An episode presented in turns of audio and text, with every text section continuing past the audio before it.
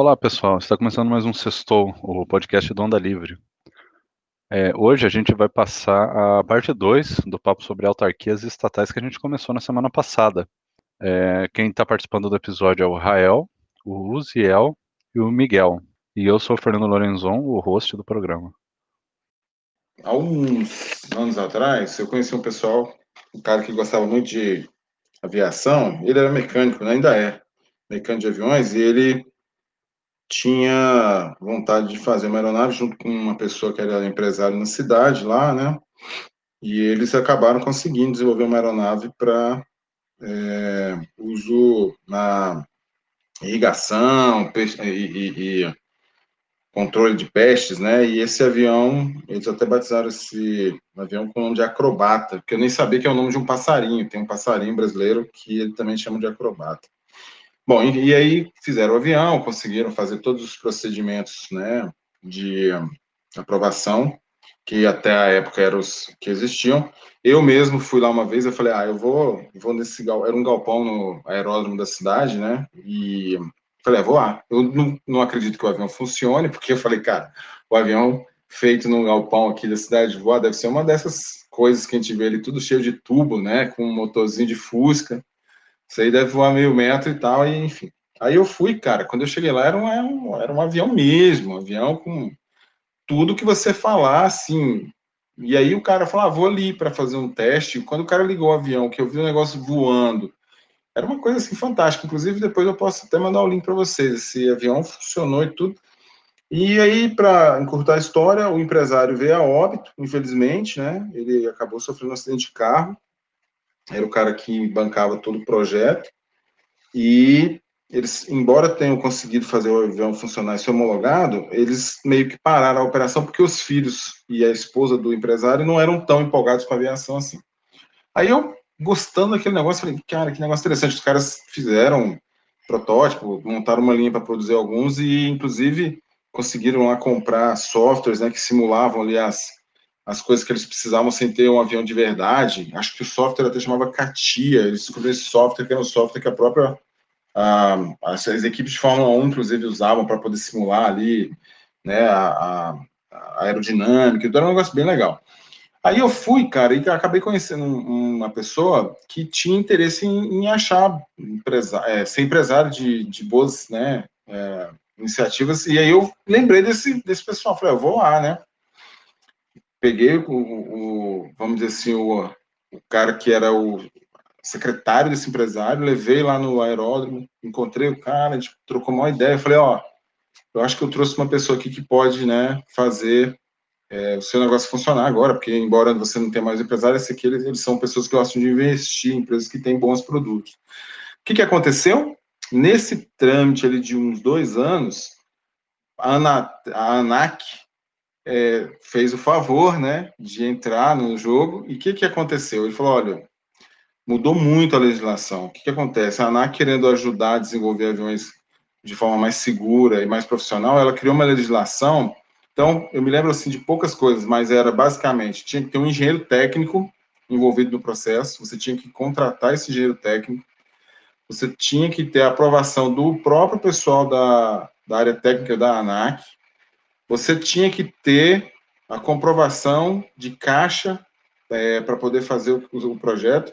Você tinha que ter é, a comprovação de que você tinha um milhão de reais, pelo menos, em recursos para poder tocar o projeto. E cada uma dessas coisas, esses pré-requisitos que foram solicita sendo solicitados, você tinha que comprovar e a tinha que ter conhecimento para poder validar que você continuasse fazendo a aeronave. Como que era antes? Toda aeronave que era considerada amadora e era ultra leve até um certo peso, ela poderia viver a vida inteira como uma aeronave amadora, sendo vendida, sendo produzida e sendo mantida ativa, porque tinha até, se eu não estou enganado, a Embraer tinha um avião também de uso na área agrícola, o Ipanema, que ele era considerado aeronave amadora, era produzido e vendido como aeronave amadora. Depois desse processo que a ANAC fez o favor de criar, matou as iniciativas, porque daí você tinha que comprovar que você tinha um milhão de reais, você tinha que ter todos os processos aprovados pelo seu engenheiro e pelo engenheiro da ANAC. Você tinha que criar, ou seja, um monte de coisas antes mesmo de você conseguir fazer uma aeronave voar no chão. E aí ele falou: olha, eu agradeço muito ter trazido a pessoa aqui, mas a gente desistiu, a gente não quer continuar, a gente vai só manter o, o acrobata que a gente tem aqui, que era uma unidade, e acho que tinham três em produção, e eles estavam fazendo o serviço de mecânica de, de, de aviões como eles faziam, tinham desistido. E estavam até indo para outras iniciativas, descobriram que parece que barco também tinha uma legislação mais simples, então eles estavam fazendo aqueles catamarãs, né? Tinham acabado de, de entregar um catamarã para um cara da região que estava indo para aquele lago Corumbá, que se formou ali perto de Brasília, e estavam tentando desenvolver uma espécie de. É, é ele, não, é, ele falou helicóptero, mas ele esqueceu o nome, era um desses que você também faz voo experimental, porque o do avião ficou inviável. Imagina, você tem que ter um milhão em caixa comprovado para a ANAC aprovar. Ou seja, você tem que me provar que você tem dinheiro para fazer um negócio que é para você para você vender, para você sobreviver. E aí eles meio que falaram: olha, com isso, muita gente que estava tentando criar esse tipo de negócio desistiu, inclusive eu. Uma história real, tá? Para vocês verem como é que é a autarquia atuando num país como o Brasil. Fazendo uma parte aí na fala do Ziel, aqui em Feira de Santana tem a Paradise, né?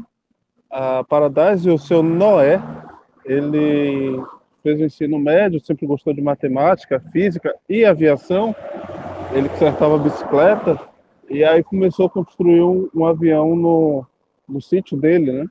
E deu certo, ele começou a construir esses aviões. Ah, quando a ANAC fez essa mudança, que prejudicou o pessoal aí de Goiás, prejudicou ele, mas só que ele fez um, uns projetos tão bons de, de, de, de aviões anfíbios que alguém, inclusive aí do Texas, levou a Paradise para o Texas e hoje, além da unidade aqui de Feira de Santana, eles têm a unidade de do Texas e tem a unidade da África do Sul. Ah, na África do Sul, as aeronaves daqui, feitas, projetadas aqui em feira, são responsáveis pela, pela fiscalização aérea daqueles parques de safari, né, que o pessoal usa, que hoje faz safari fotográfico é, é made in Feira de Santana. E assim, ah, você hoje vai fabricar um avião aqui, vai fabricar um, do, um drone, você tem que tirar a licença de DC, basicamente do drone, falar mais do drone que eu, que eu estou ciente. Ah, você tem que ter um engenheiro aeronáutico para assinar, um engenheiro de projetos.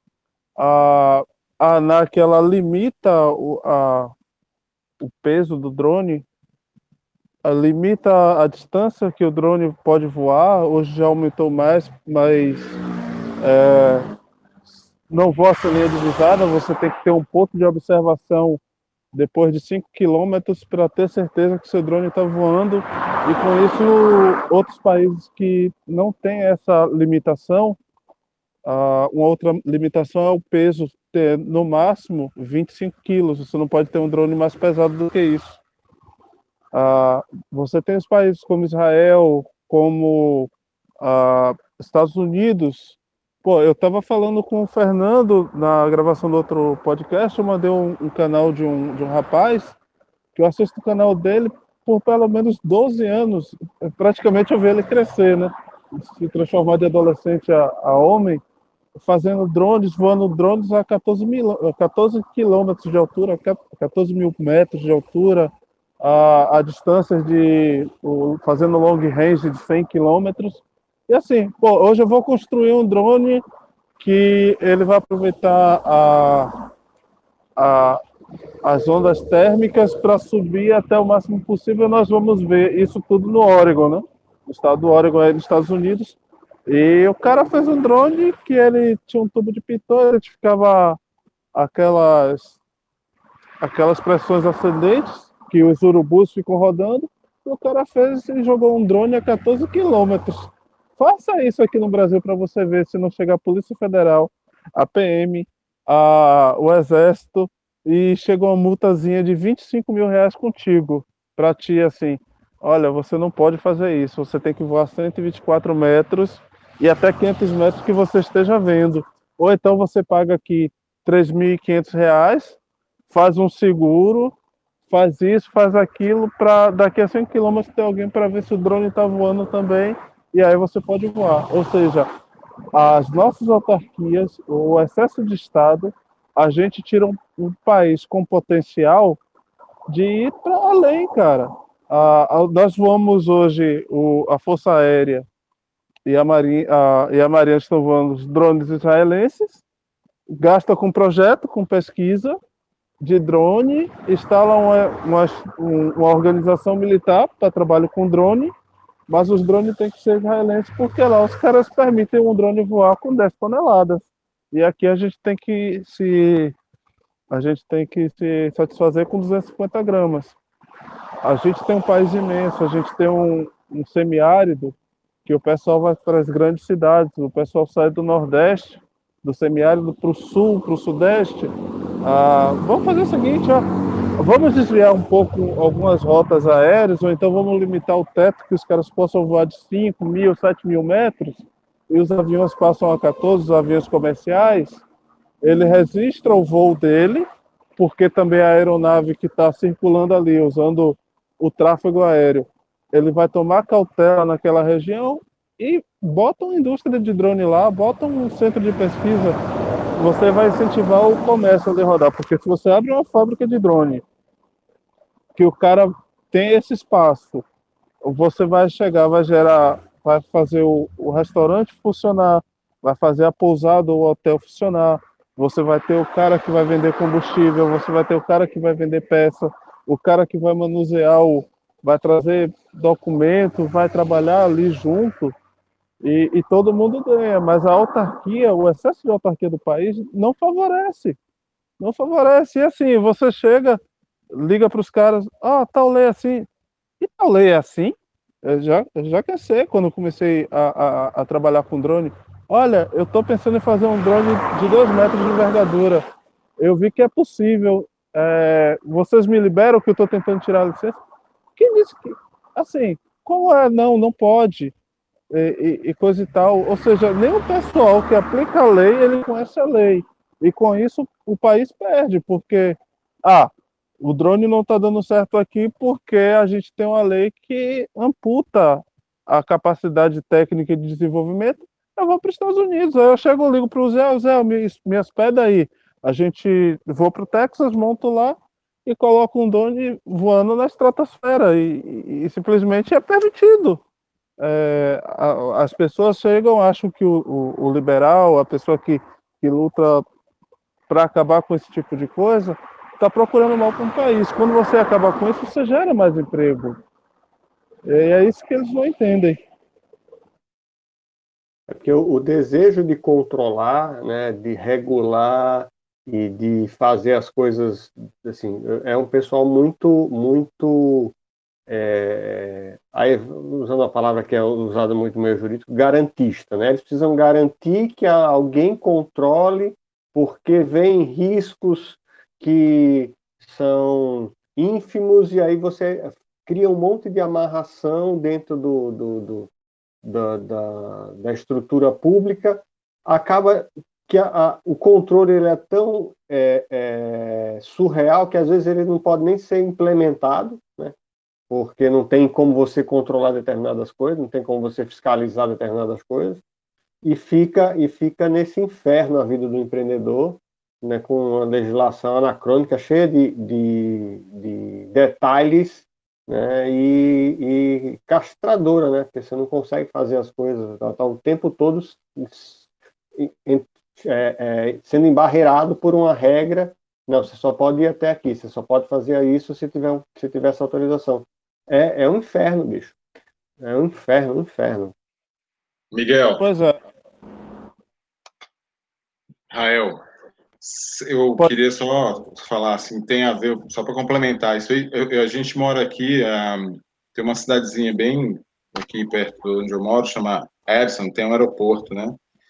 E um, a, aqui na região da gente tem 20 aeroportos, de grande e pequeno porte. Tem três de grande porte, um dos maiores do mundo, né, que é o DFW, o DFW Airport, eu acho que já chegou a ser o oitavo maior do mundo e em algumas épocas, algumas épocas dependendo do tráfego, ele de, de, tudo, de carga e tudo, ele chega a dar, chegou a ser o quarto, né? Mas aí foi construindo mais mais maiores, ele foi descendo. Mas ele é um aeroporto grande, vai construir um outro terminal aqui agora. Esse, eu já passei indo para o aeroporto e vou falar para você uma cena assim que a gente com esse tanto de, é igual o Miguel falou, né? Tanto de garantismo e também patrimonialismo, eu vi uma cena que você vai ver poucas vezes no Brasil. Eu vi um avião pequeno voando na camada baixa e quatro aviões pousando no aeroporto ao mesmo tempo. Então, porque a pista do DFW tem quatro em paralelo e tem uma quinta em diagonal quando tem mudança de vento. Então, eu vi quatro aviões, você ficar vendo, cara, assim, quatro aviões descendo ao mesmo tempo, juntinhos, assim, e um avião de pequeno porte na, última, na outra camada, entendeu? E no alto, um cruzando o ar, no voo de brigadeiro. Aí eu pensei, cara, por que, que não pode fazer isso no Brasil, né? E um dos aeroportos pequenos aqui da região, ele é um aeroporto que você mora dentro dele. Então, é, a pessoa vai para o trabalho na fazenda, ela não vai de carro pegando estrada. Ela entra no avião, decola, vai pra, e pousa numa pista normal lá, trabalha volta no final do dia da, da propriedade dele, vem para casa e pousa onde ele mora. Ou no hangar, né?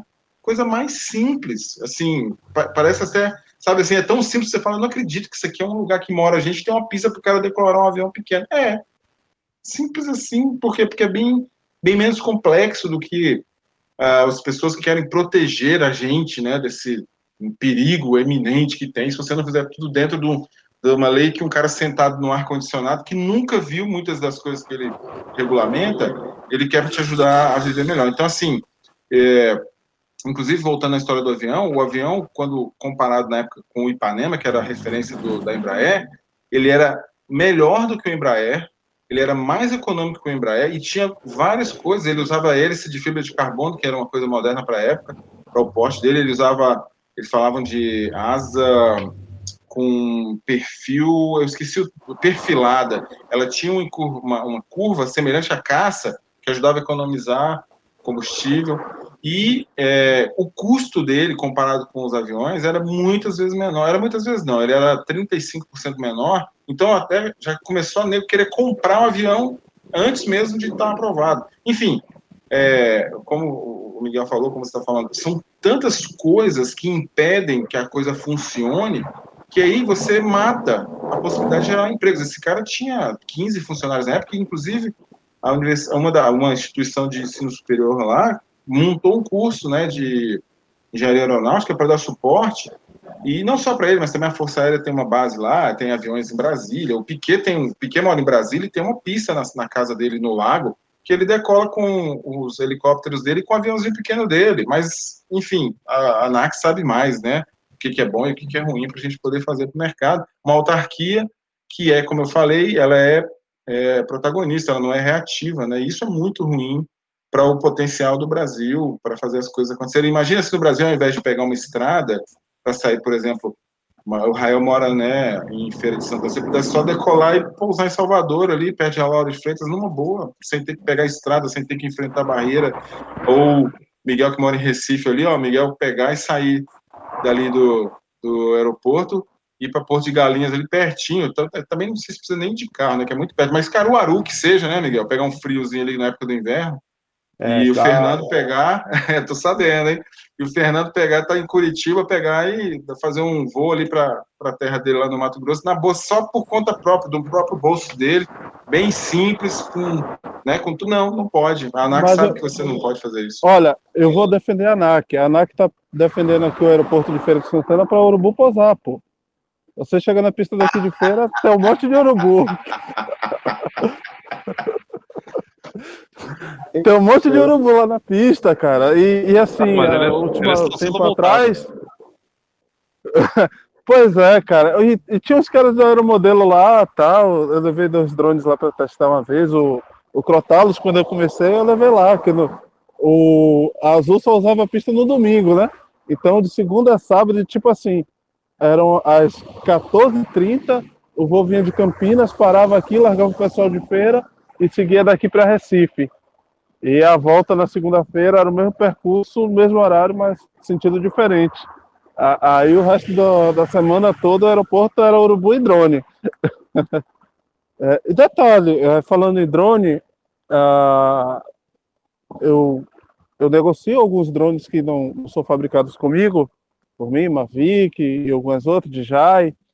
Uh, o, você, para voar um drone, vamos lá, você saiu do emprego, recebeu de FGTS, mas, mas todos os seus direitos, 20 mil reais.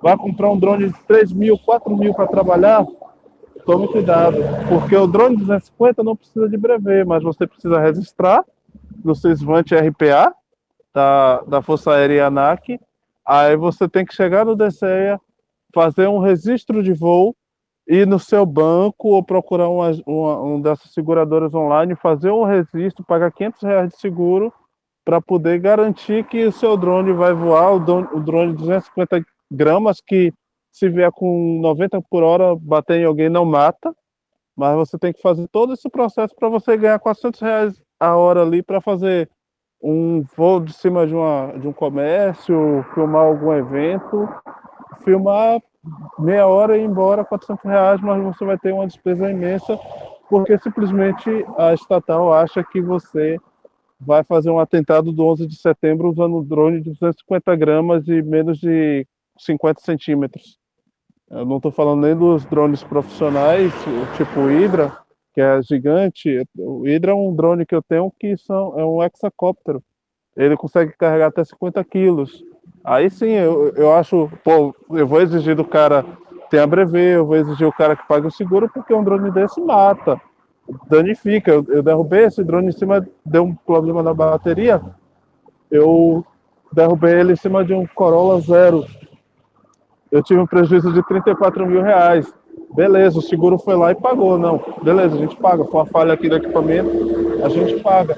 Mas o drone pequeno, que a gente está vivendo em um país que tem uma pandemia, que está com 14 milhões de desempregados, você teria ali uma forma de gerar riqueza do cara se sustentar e não pode porque você tem que fazer um registro e nem todo mundo sabe. Aí um dia o cara que não sabe disso vai lá, vai fazer um voo, vai ser preso.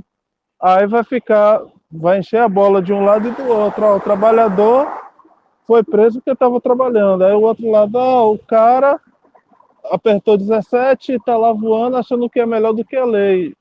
Aí fica nesse jogo, porque a gente não tem entendimento. E o pior de tudo, não é, eu acho que não é nem o âmbito de ter muita autarquia, é, dessas autarquias não tem uma, uma formulação clara e simples.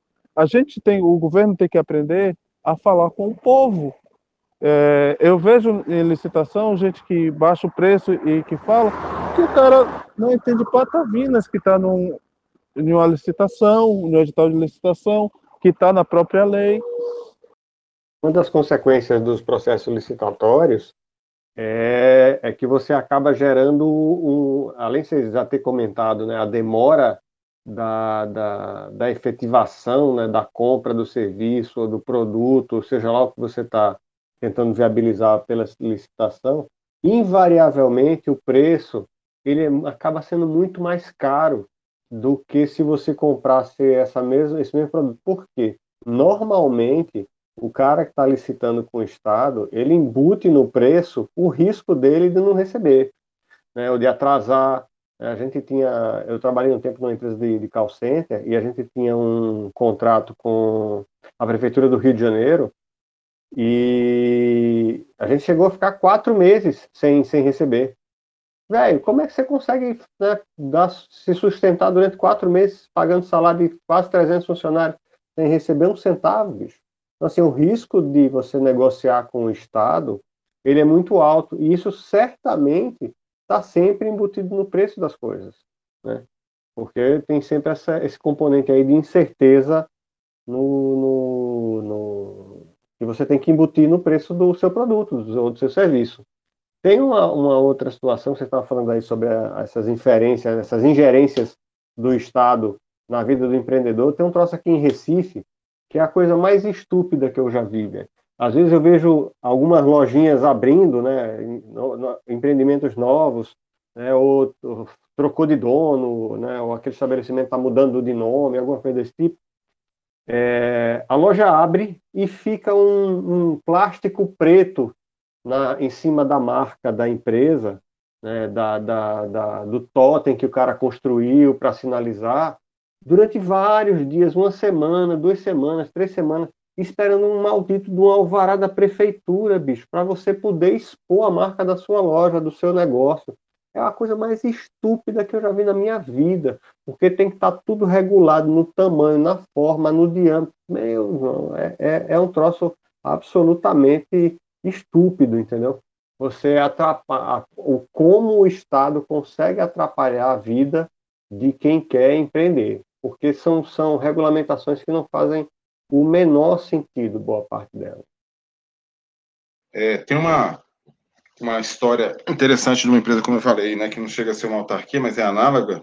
Ah, quando teve o, a enchente do Katrina, teve uma situação aqui que é contada nos bastidores aqui nos Estados Unidos, que fizeram uma projeção de compra para dar suporte às famílias que tivessem, né, pessoas que vieram a óbito.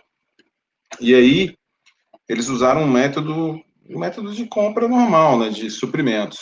E é, a pessoa que fez as encomendas fez as encomendas baseado naquela projeção da quantidade de população versus a possibilidade de, né, de pessoas que viessem a óbito, e foi pôr nas ordens de compra, em vez de aguardar, porque numa empresa privada você iria é, fazer algo racional, né? Então, vamos estar tá acompanhando e vamos tentar juntar os fornecedores e fazer com que a cadeia de suprimento atenda à medida da necessidade, né? Esse é o, é o processo excelente. Já no Estado, né, a agência foi pedindo muita coisa. E só colocando as ordens de compra, como o acidente era algo é, inédito, que não tinha histórico, não era uma coisa que ia sempre acontecendo, ah, não, já acontece todo ano, vamos fazer já baseado no histórico. Não, eles foram fazendo baseado em dados que o governo tinha e foram colocando ordens, né, de compra. E entre essas ordens haviam caixões, haviam lá os caixões para poder estar tá dando suporte para as famílias que tivessem óbito, não ter, que comprar e aquela coisa mais difícil. é que o método é diferente, não é? Você não tem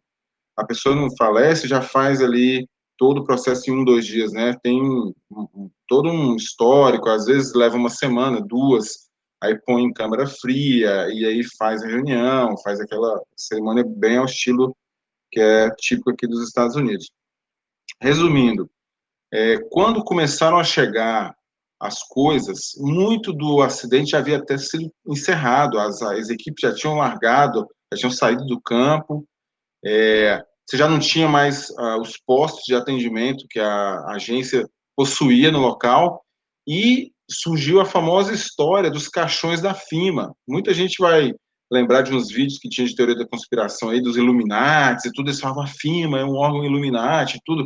Inclusive, eles estavam promovendo algo que ia gerar mortes, tanto que eles tinham os caixões. Bom, resumindo, os caixões foi um excesso de compra feito baseado em um cálculo né, que o governo faz, é, usando um percentual de quando tem um acidente naquela proporção, e quando foi ser, quando foi é, se efetivar a entrega, muito do que havia de necessidade já tinha sido atendido, nem existia mais, e os caixões foram entregues.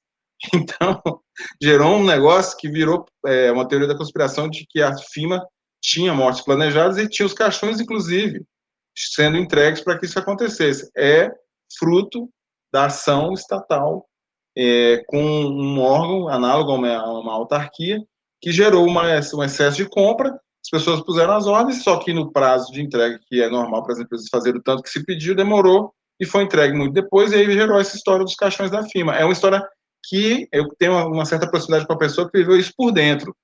O que, que é isso? Ação de uma empresa estatal fazendo as coisas sem ter a mesma percepção que a empresa privada tem de atender de acordo com a excelência, com o custo, com a necessidade real né, do cliente. Não, só fizeram, ah, não, teve um acidente, qual que é o procedimento padrão? Segue ele. Bom, vai pondo ordem, então, é água, é, ah, vai ter que ter caixão, compra caixão, e fizeram isso e acabou que gerou uma demanda lá enorme. Quando começou a chegar caixão ali, caminhões né, de caixões para ser entregues, ficou essa história do caixão da firma, que é algo que aconteceu de verdade, mas em função da péssima gestão estatal que foi é, usada lá nesse, nesse incidente do Katrina, né, que foi uma tragédia e que gerou esse, esse, esse ficaram famosos os caixões, mas teve muito mais coisa, teve água, teve alimento, teve coberta, teve barraca, e, gente, a história é bem cabeluda, tá? Como é uma coisa que ficou ali nos bastidores, destacou só o que foi os, os caras que gostam de criar a teoria das conspira, da conspiração gostaram, mas é, teve muita coisa ali que foi gerada e que foi desperdício total, que poderia ter sido evitado, né, que foi pedido por causa do acidente Katrina, e a gestão estatal foi lá e fez um, um monte de coisa muito complicada que gerou gasto, gerou tudo e não era necessário. No Brasil, a gente teria o risco de serem comprados, ser pago e não ser entregue, né? Esse é que é o pior, né? Pura verdade. Tem uma, uma história, até que eu, eu lembro uma vez de ter visto que a. É, acho que foi a SpaceX, né, que estava é, fazendo um contrato com a NASA para levar uns suprimentos para a Estação Espacial Internacional.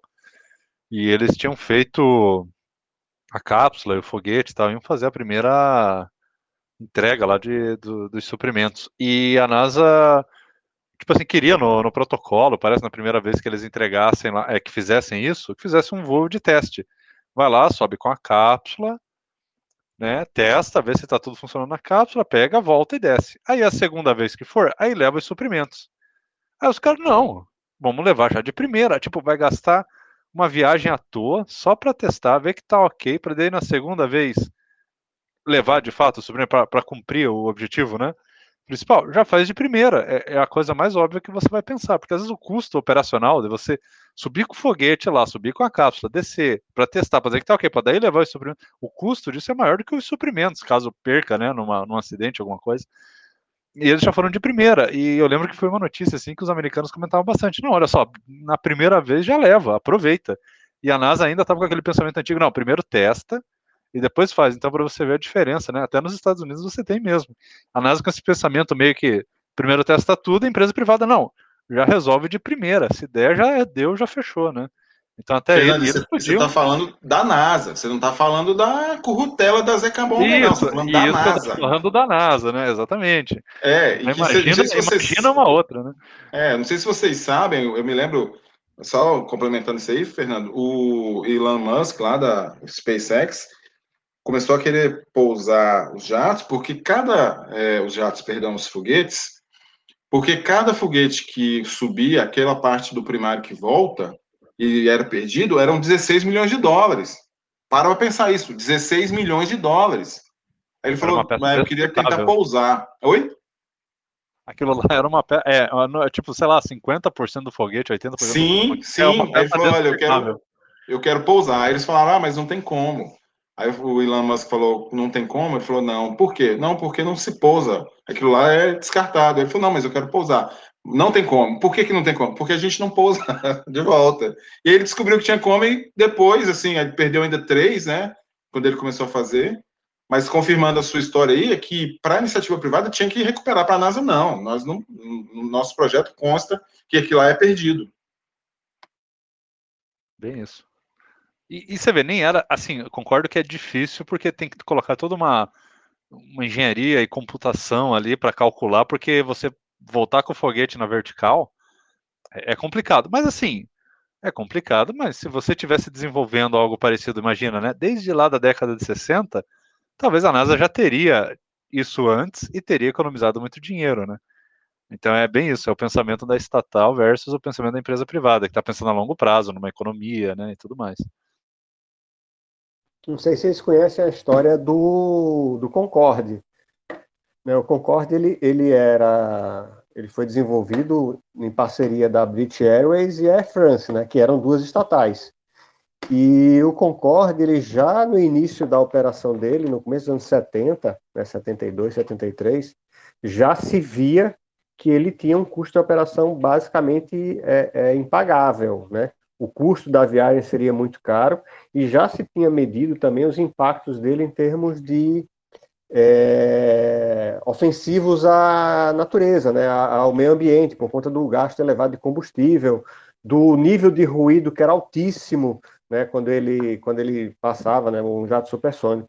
Sei que no final das contas, o, o Concorde ele acabou voando até 2002, se não me engano, né, só parou de voar depois que teve o, aquele acidente, né, em que o, um avião pegou fogo no ar, caiu e explodiu, é, mas ele durante praticamente três décadas, ele simplesmente ele ficou voando é, no, tendo prejuízo, né, gerando prejuízo, só que qual era o pensamento dos caras? Ah, mas a gente já investiu tanto nele, né, que não vale a pena agora a gente desistir, né, parar. É o famoso custo do investimento afundado, né?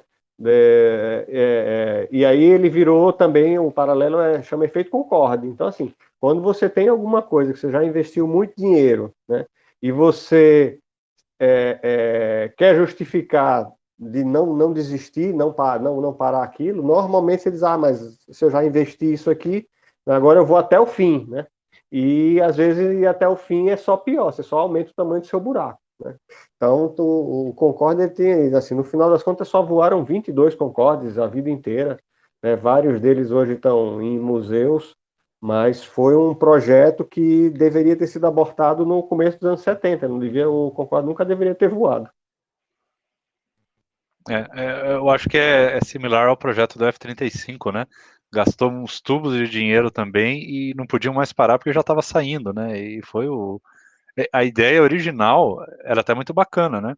Você ter três aviões é, muito parecidos para você aproveitar peças e, e, e tipo assim, a, a estrutura ali da, das fábricas, né? A linha de montagem, você meio que fabricar bastante coisa e cada avião atender a uma da, das forças, né? É um para o exército, outro para a marinha, outro para a aeronáutica, né? Então cada da, da marinha tinha capacidade de decolar do porta-aviões, o da força aérea tinha, eu acho que mais capacidade de voo, de velocidade, não sei, o da o do exército mais reforço embaixo, né, para voar em baixa altitude e tal, mas seria um único projeto unificado. A ideia era o que? Era economizar dinheiro a longo prazo, porque ao invés de você ter um avião para cada um, você tem um avião só que atende os três com uma diferença ali mínima entre eles.